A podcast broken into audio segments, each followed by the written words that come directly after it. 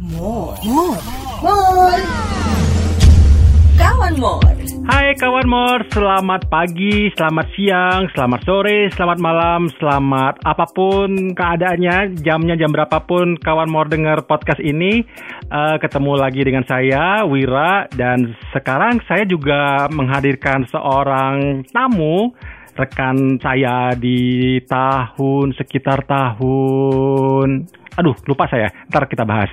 Beliau ini adalah salah satu penyiar dari sebuah stasiun radio yang sempat saya lihat di neon box di sebuah swalayan yang mengatakan bahwa radio FM swasta pertama di Bali. Nah saya perkenalkan atau saya ajak ngobrol namanya Mbak Chandra. Zaman dulu sih namanya Mbak Chandra Manikasari. Your sweet music station in Bali. Radio Penguin. Radio Penguin. Halo Mbak. Tok tok tok tok, saya tamunya. selamat datang Mbak Chandra. Selamat datang, selamat pagi, siang, malam, dan selamat selamat. selamat. Kita sempat uh, kerjasama saya di Penguin ya Mbak ya. Betul. Kalau boleh tanya, Mbak Chandra itu pertama kali siaran itu memang di Penguin atau sebelumnya sudah sempat di radio juga? Pertama kalinya siaran benar-benar mengenal dunia broadcasting itu dari Radio Penguin FM memang pertama kali. Jadi saya melamar di sana jadi penyiar tahun 92 Mm-mm. dan saat itu Penguin FM adanya masih di Gatot Subroto Timur, tepatnya di Gatot Subroto 1. Jadi saya mengawali karir di dunia radio memang di Radio Penguin FM gitu Kak Wira. Kalau nggak salah berarti eh, angkatan bersama Mbak Mona Manuputi, eh Ramona Mona siapa Mbak? Eh, waktu saya masuk di sana, Mbak Monanya sudah nggak di sana lagi. Oh. Masih ada waktu itu eh, ada senior saya yang sekaligus mungkin suhu kali buat saya ya. Ada Mbak Pevianti Wibisono, Oh iya iya iya. kemudian Azrin Dirhamsah, sampai mereka berjodoh gitu. Oh, kalau nggak salah saya dulu merasa suaranya Mbak Chandra dengan Mbak Mevianti Wibisono tuh agak mirip ya? Bukan agak lagi, mirip banget. Oh, berarti kuping saya nggak salah dulu. Betul, mungkin memang rata-rata begitu ya di Penguin antara suhu dan juniornya itu disamakan begitu, jadi suaranya beda-beda tipis gitu. Mbak Chandra waktu di Penguin Mm-mm. itu memang langsung di formatnya radio wanita ya? Eh, waktu itu iya sudah di format ke radio wanita. Eh, awalnya sih family ya, family radio. Mm-mm. Sampai akhirnya seiring waktu berjalan, karena semua radio pada zaman itu sudah mulai ada segmennya, Ya. akhirnya Penguin FM mengarah ke wanita. Jadi banyak acara yang dibuat uh, untuk segmen keluarga dan wanita. Dan waktu itu kan memang masih kebanyakan radio lain masih AM ya Mbak ya? Masih AM, waktu itu kita hanya beberapa ya, saya masih ingatnya, uh, boleh kita sebutin nih? Boleh dong, boleh, bebas. Boleh, ada ada CDBS, waktu itu sudah ada, kemudian ada Hot FM,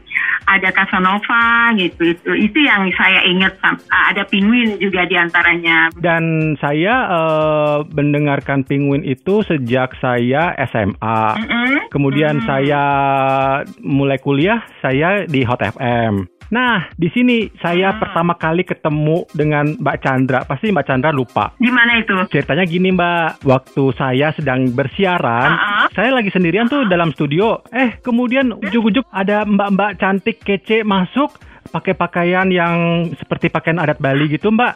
Terus, "Eh, permisi, eh, maaf, saya saya numpang ya, saya mau titip tas gitu. Oh, saya bingung. Ini siapa? Siapa ya? Kawan More. Saya Chandra gitu. "Eh, saya nge-MC sama Budi di RRI gitu. Lupa ya Mbak? Iya, itu partner saya di kalau di udara mungkin kita di radio masing-masing ya. Tapi Iya. kalau di uh, off airnya Mm-mm. saya dipertemukan dengan saudara Budi. I- iya. Gimana kabarnya dia ya? Baik, baik Mbak. Nanti saya sampaikan salamnya.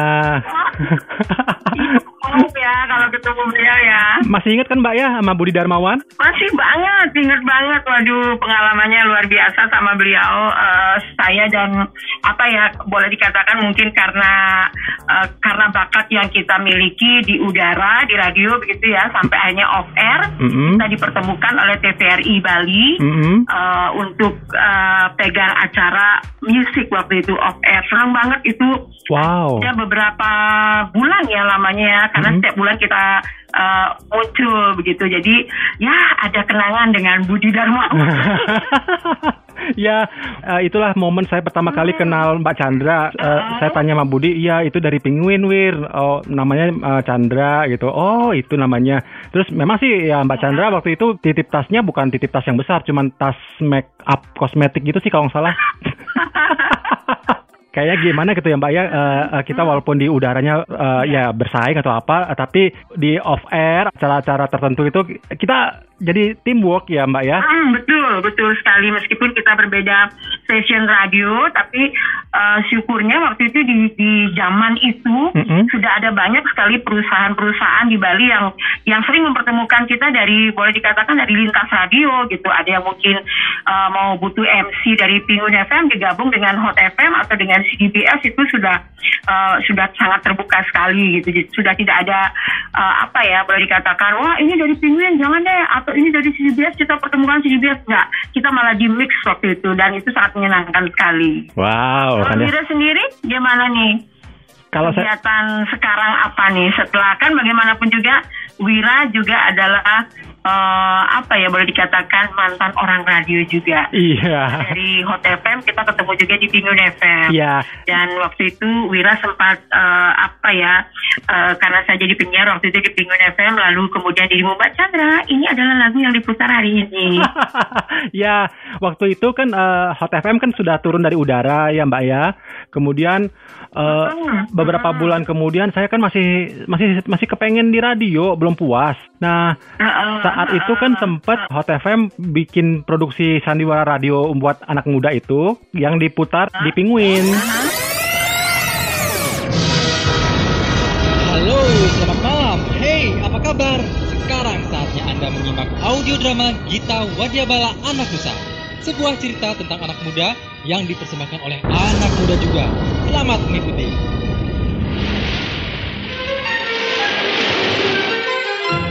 We'll be right back in a few moments.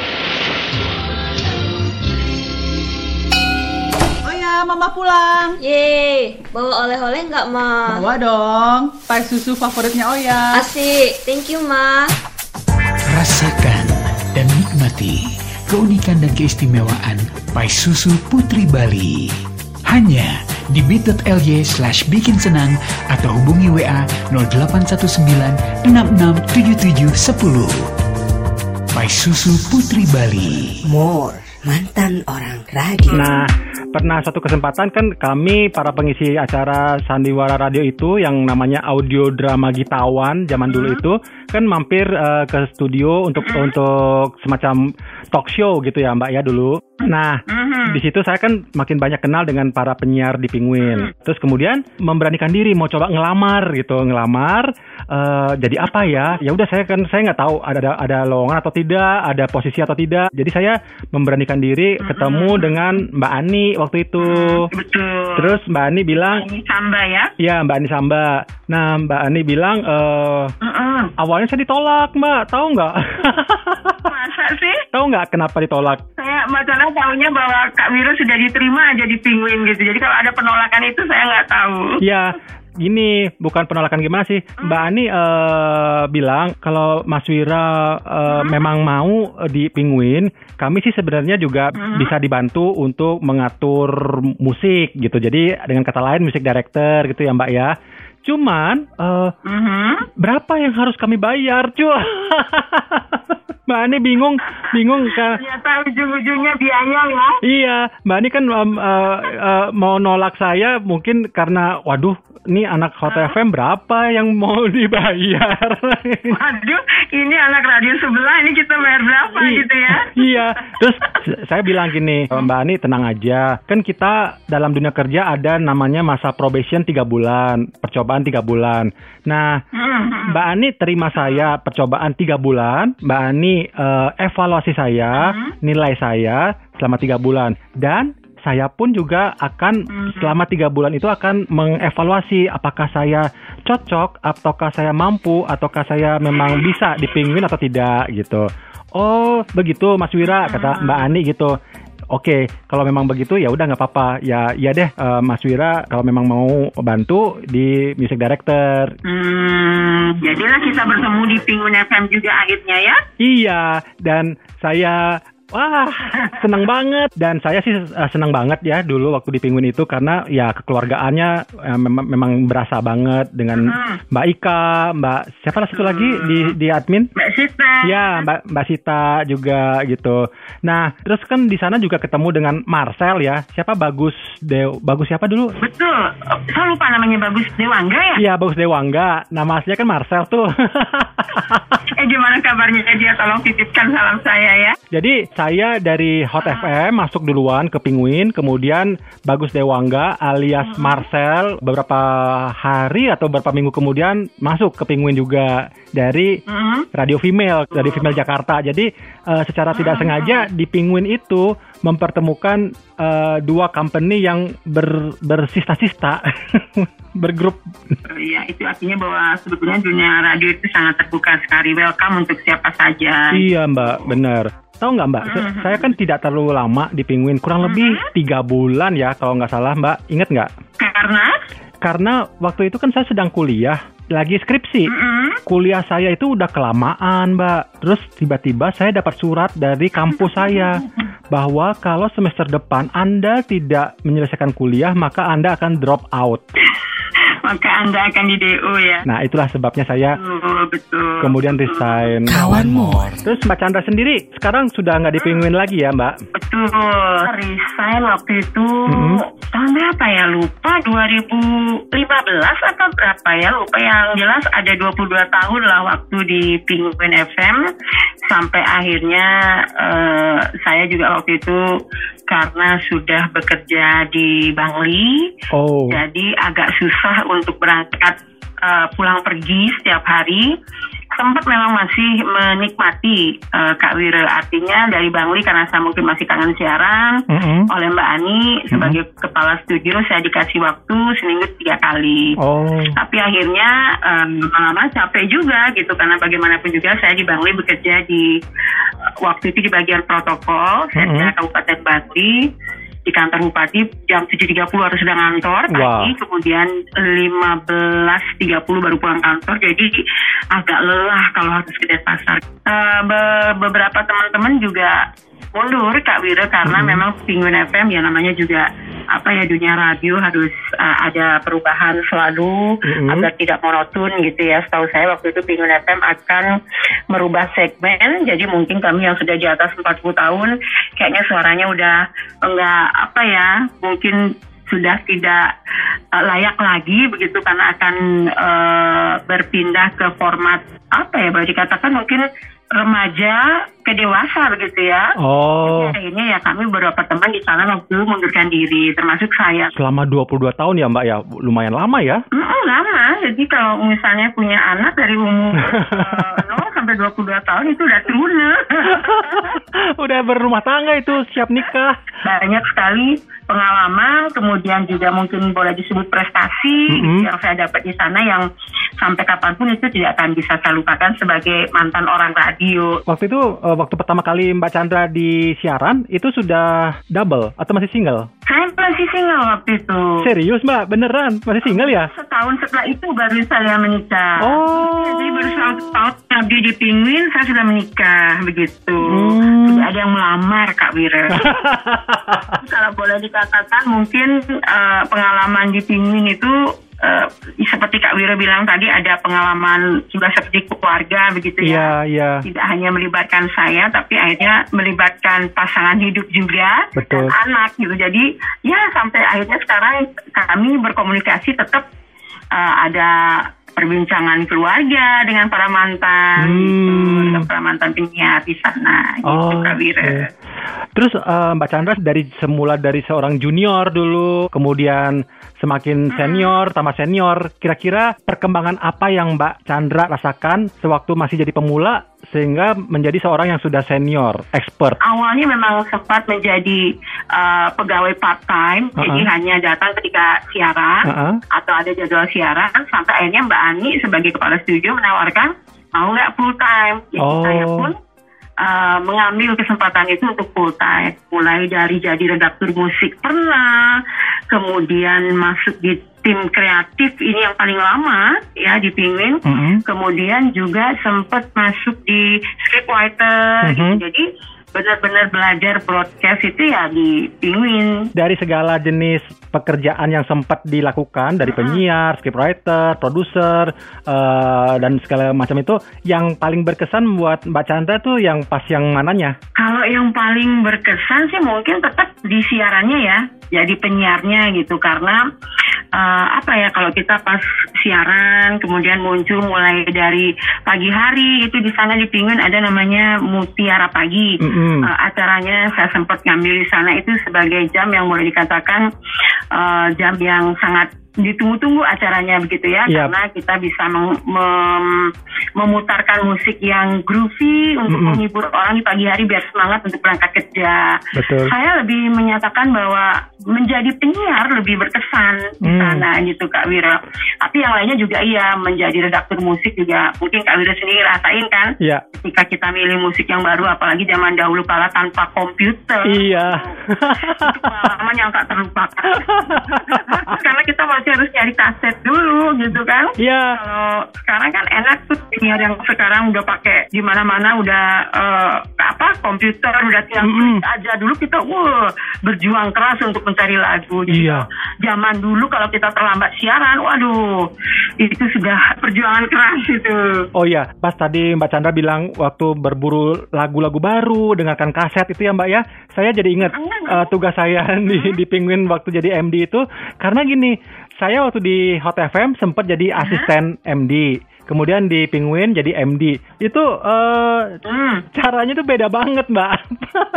Kalau seingat saya dulu kita di Radio Penguin itu eh, berlangganannya di toko kaset Istana Musik Hasanuddin Iya. kan. Jadi kalau ada lagu baru kita harus ke sana dulu. Nah kalau zaman sekarang kan udah tinggal ditransfer aja ada YouTube dan lain Iya, sebagainya iya, gitu. iya. Karena gini, waktu saya di Hot FM itu kan eh, kami kan eh, dari Prambors Group ya Mbak ya. Jadi eh, Hot FM itu tinggal terima-terima aja kiriman tiap minggu dari Jakarta langsung. Nah, waktu di Penguin saya langsung, hah? Disuruh nyari lagu. Hah? Lagu yang gimana saya cari? saya bingung. Aduh. Terus yang yang ada saya konsultasi sama dagangnya. Yang biasanya yang mana yang diambil ya. Tapi itu pengalaman yang tak terlupakan. Itu pengalamannya. Dulu juga saya begitu waktu di redaktur musik di Penguin ya. Karena kita memang berlangganannya di Istana Musik. Mhm. Jadi kita setiap minggu punya jadwal untuk datang ke sana ngecek lagu baru. saya keluar keluar dari kantor gitu studio menuju toko kaset saya dibekelin duit untuk beli kaset. Jadi kadang-kadang kita boleh ngebon. Yang penting koleksi lagu kita tetap ada dan tidak kekurangan pada saat Iya, itu. iya. Wah, Perjuangannya memang luar biasa zaman dulu di dunia radio itu. Iya. Tapi sangat berkas, berkesan Betul, sekali. betul, gitu. setuju saya. Eh, Tegang-tegang gimana gitu dulu rasanya ya. Yang paling penting adalah ketika kita terlambat datang, entah itu alasannya karena ban motor pecah, atau tiba-tiba di jalan macet lah, kemudian kita terlambat datang itu wah nyari kasetnya luar biasa. Belum lagi kita ngepasin lagunya kan dengan tip Iya. yang bunyi jedek. Dan itu juga yang membuat saya agak stres. kalau di Hot FM itu sudah eh, ditransfer semua lagu-lagu itu ke dalam bentuk C15. Jadi satu kaset isinya hanya satu lagu aja. Sementara di Penguin saya di, di dihadapkan sebuah album gitu. Waduh, wow. dan masih sangat manual gitu. Mm-mm. Jadi cuman ya karena kita mungkin sudah terlatih jadi ya Iya. eh, ketika telepon berdering ada yang Mbak Chandra request lagu dong judulnya ini wah kita harus kaset habis itu pasti jatuh jatuh kita akhirnya menjadi semakin pintar Iya. More mantan orang radio. Di Penguin itu juga sering sering ada ini ya Mbak, eh, sering ada tamu-tamu guest gitu ya, entah dari selebritis, penyanyi ataupun dari dari konsultan dokter. Mungkin Mbak Chandra sendiri pernah ada pengalaman yang seru dari mereka atau mungkin wah tiba-tiba ada penyanyi favorit idola datang ke studio. Kalau penyanyi beberapa ada memang yang mungkin untuk talk show dengan eh, karena dia punya album baru. Mm-mm, mm-mm. Eh, semakin lama mereka yang punya eh, acara tertentu kemudian ingin menginformasikan ke masyarakat itu sudah mulai mengenal namanya talk show di radio. Oh ya. Contohnya kalau di Pinggir Jatan kita ada kerjasama dengan Pogi, Mm-mm. dengan eh, Objin, Dokter Objin itu di eh, di apa ya dicetuskan idenya pertama kali oleh Dokter Kadek Sia Sejaya Mm-mm. itu sangat eh, apa ya boleh dikatakan eh, sangat informasinya selalu ditunggu-tunggu setiap hari Sabtu itu kita punya acara jam 9 pagi Oh. itu selalu ditunggu sama ibu-ibu yang memang ingin hamil Ya, ya, ya, ya. sedang hamil ingin mengetahui informasi tentang kehamilan itu acara ditunggu sekali Oh. kemudian ada juga sempat pemilu kada dan lain sebagainya kita sudah ada KPU Hmm. KPU pun punya media yang uh, apa ya boleh dikatakan untuk memberikan informasi ke masyarakat boleh melalui radio. Akhirnya lewat talk show itu juga saya pernah mendapat penghargaan dari KPID Bali Award gitu Kak Wira. Wow. Saya mendapat penghargaan waktu itu tahun 2013 sebagai penyiar radio talk show wanita terfavorit. Itu acaranya diselenggarakan di Arti Chandra Art Center. Wah, ber- berkesan sekali tidak akan pernah terlupakan. Mbak Chandra, kalau siaran pagi dulu sendiri atau berdua? Kalau hari Sabtu kebetulan kita punya Mutiara Pagi Plus. Saya siaran duet sama Mas Bayu Permadi. Jam 5 pagi kita sudah muncul on air sampai dengan jam 9 pagi dan di luar dugaan acara itu sempat menjadi acara favorit di Radio Pinggul FM ketika kita mencoba mengadakan uh, Polling. apa ya pemilihan acara favorit begitu ya Mm-mm, mm-mm. pas ulang tahun Pinguin Pernah ada pengalaman gimana gitu siaran berdua sama Bayu? Pernah sekali dan itu nggak akan terlupakan. itu di Mutiara Pagi Plus kita punya konten banyak. Ada konten Indonesia dalam sepekan, Heeh. ada Bali dalam sepekan. Jadi di luar dugaan buat kita. Waduh, ternyata Mutiara Pagi Plus semua orang bisa dengerin gitu. Mulai mereka yang mungkin pegawai negeri, mahasiswa, pelajar. Kemudian ternyata di luar dugaan ada pejabat juga yang dengerin. Itu berkesan sekali buat kita. Kawan More. Mengelamar ke Penguin itu gimana dulu ceritanya dari Bangli langsung ke Denpasar gitu Mbak? Uh, baru lulus SMA Kak Wira dan Uh-uh. kebetulan diterima di program diploma 1 Heeh. sastra Inggris Oke. uh, Universitas Udayana di budaya. Mm-mm. Uh, tiba-tiba dengar radio lalu tiba datang buka lowongan coba ah kayak apa sih jadi penyiar radio gitu akhirnya saya melamar kemudian lumayan waktu itu yang melamar hampir 600 lebih loh Kak Wira Serius? 600 orang? Iya, 600 orang pelamarnya. Itu dibuka hampir tiga minggu lamanya. Sampai akhirnya lolos tiga orang. Di luar dugaan sih menurut saya. Berarti lulus kuliah nggak pernah pulang kampung lagi, langsung kerja. Nggak pulang kampung lagi, langsung kerja. Dan kebetulan juga waktu itu saya ingat banget. Tiba-tiba ada lowongan lah di TVRI Bali menjadi uh, presenter. Mhm. Sebetulnya di luar dugaan sekali Kak Wira. Karena ternyata ilmu yang kita dapat di radio itu sangat bermanfaat sekali ketika saya mencoba masuk ke TVRI Bali. Dari sekian pelamar juga, saya tertarik juga lolos uh, untuk menjadi penyiar di TVRI Bali hampir 4 tahun lamanya. Mungkin orang berpikir, ah, uh, penyiar radio, gitu. Kadang-kadang orang mungkin nanya, emang uh, gajinya berapa, gitu. Padahal sebetulnya sih mungkin kita memang perlu gaji, mungkin kita memang perlu untuk hidup adalah uang, gitu. Tapi ketika misalnya dikombin dengan sebuah hobi, ini yang nggak bisa dibeli. Betul, Itu yang boleh saya katakan. setuju. Jadi kalau misalnya jangan pernah berpikir bahwa oh kamu gampang banget untuk jadi penyiar itu salah Iya. karena kalau kita ada di dunia radio mau mencari penyiar baru itu setengah mati susahnya Kak Wira jangan salah jadi kalaupun mungkin dulu ada orang yang menganggap uh, bo- boleh dikatakan sebelah mata gitu ya Mhm. dengan profesi sebagai penyiar radio yang uh, mohon maaf mungkin kadang-kadang kita ditanya emang gajinya berapa sih Mm-mm, gitu mm-mm. padahal mungkin di lain itu bahwa uh, dari sebuah profesi penyiar radio ini Mm-mm. uh, ada sesuatu yang nggak bisa kamu nilai dengan uang. Betul. Gitu, bahwa kamu bisa mengekspresikan hobi kamu, Iya. bisa uh, apa namanya bisa uh, ngomong menasehati orang. menghibur orang. Nah, Mbak Chandra kan termasuk orang yang berpengalaman sekali mentraining atau menerima penyiar-penyiar baru ya Mbak ya. Apa sih yang suka dukanya menerima penyiar baru itu kayak apa? Suka dukanya Mm-mm. banyak sih pengalamannya. Kadang-kadang ada calon penyiar yang suaranya sebetulnya bagus. Heeh. Kemudian mungkin kalau di, di radio kayaknya ini cocok banget. Tapi ada sisi lain, misalnya mohon maaf, ada kepribadiannya yang membuat dia nggak bisa masuk gabung dengan kita. Itu sangat disayangkan Kak Wira. Jadi kadang kalau orang berpikir, ah penyiar radio paling banter hanya karena suaranya bagus, itu salah. Sekarang penyiar radio pun, mohon maaf, pendidikan kamu terakhir apa? Iya. Itu tetap harus kita cari tahu gitu. Iya. Latar belakang keluarganya seperti apa, Mm-mm. termasuk attitude-nya seperti apa gitu. Mm-mm. Itu kita harus cari tahu bukan hanya berdasar bahwa suaranya dia bagus gitu, enggak. Zaman sekarang mungkin ditambah lagi dengan ini, mengamati sosial medianya. Iya, sejauh mana dia gaul dengan sosmed mungkin begitu kalau dulu kan enggak. Kalau boleh cerita Mbak, kalau boleh tahu ya apa sih memang satu penyiar dulu yang suaranya udah bagus, cocok dengan format radionya, tapi karena mungkin sifatnya kurang bagus sehingga belum bisa diterima. Kayak apa sih emang sifatnya dia Mbak? Contoh aja. Apa ya? Ini uh, uh, saya paling tidak bisa membongkar uh, aib orang loh ini. Kan nggak nyebut nama Mbak. Simpel sebetulnya Kak Wira. Bukan karena bau ketek ya Mbak? Itu salah satu stempelnya. Aku nggak sebutin loh ya. Kak Wira yang nyebutin. Bagaimanapun kita, keuangan kita kan ber-AC tuh. Iya. Terus pagi-pagi udah ada office boy yang membersihkan, memberikan pewangi dan lain sebagainya. Tapi ketika tiba-tiba ada yang masuk, itu dengan eh, itu ya udah akhirnya membuyarkan yang lain ya itu yang membuat tidak bisa dipertahankan. Soal bau badan yang kurang enak itu sepertinya itu masalah klasik yang hampir semua stasiun radio pernah alamin Mbak. Quiz. Quiz Kawan More.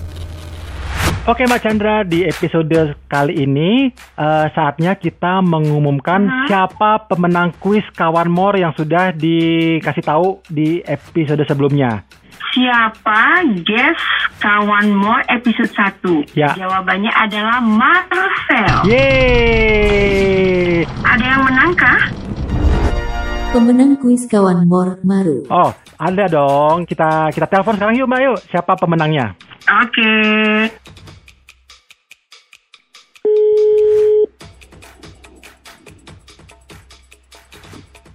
Halo, selamat malam. Malam. Halo. Dengan maaf dengan siapa ya? Ya, gimana kak? Dengan nama saya Maru. Maru. Iya, M A R U gitu ya? iya. Oh, saya Wira dari Kawan Mor. Maaf ya kalau malam-malam nelpon. Iya kak. Oh iya nggak apa-apa kebetulan belum tidur juga. Oh ya, ya pasti Gimana kak? pasti Maru tahu dong kalau saya telepon karena menang tuh kuis Kawan Mornya. Selamat ya. Oh iya makasih. Kalau boleh tahu Maru ada di mana? Saya ada di Denpasar. Oh, tinggalnya di Denpasar ya. Oke, kemarin jawaban kuisnya apa?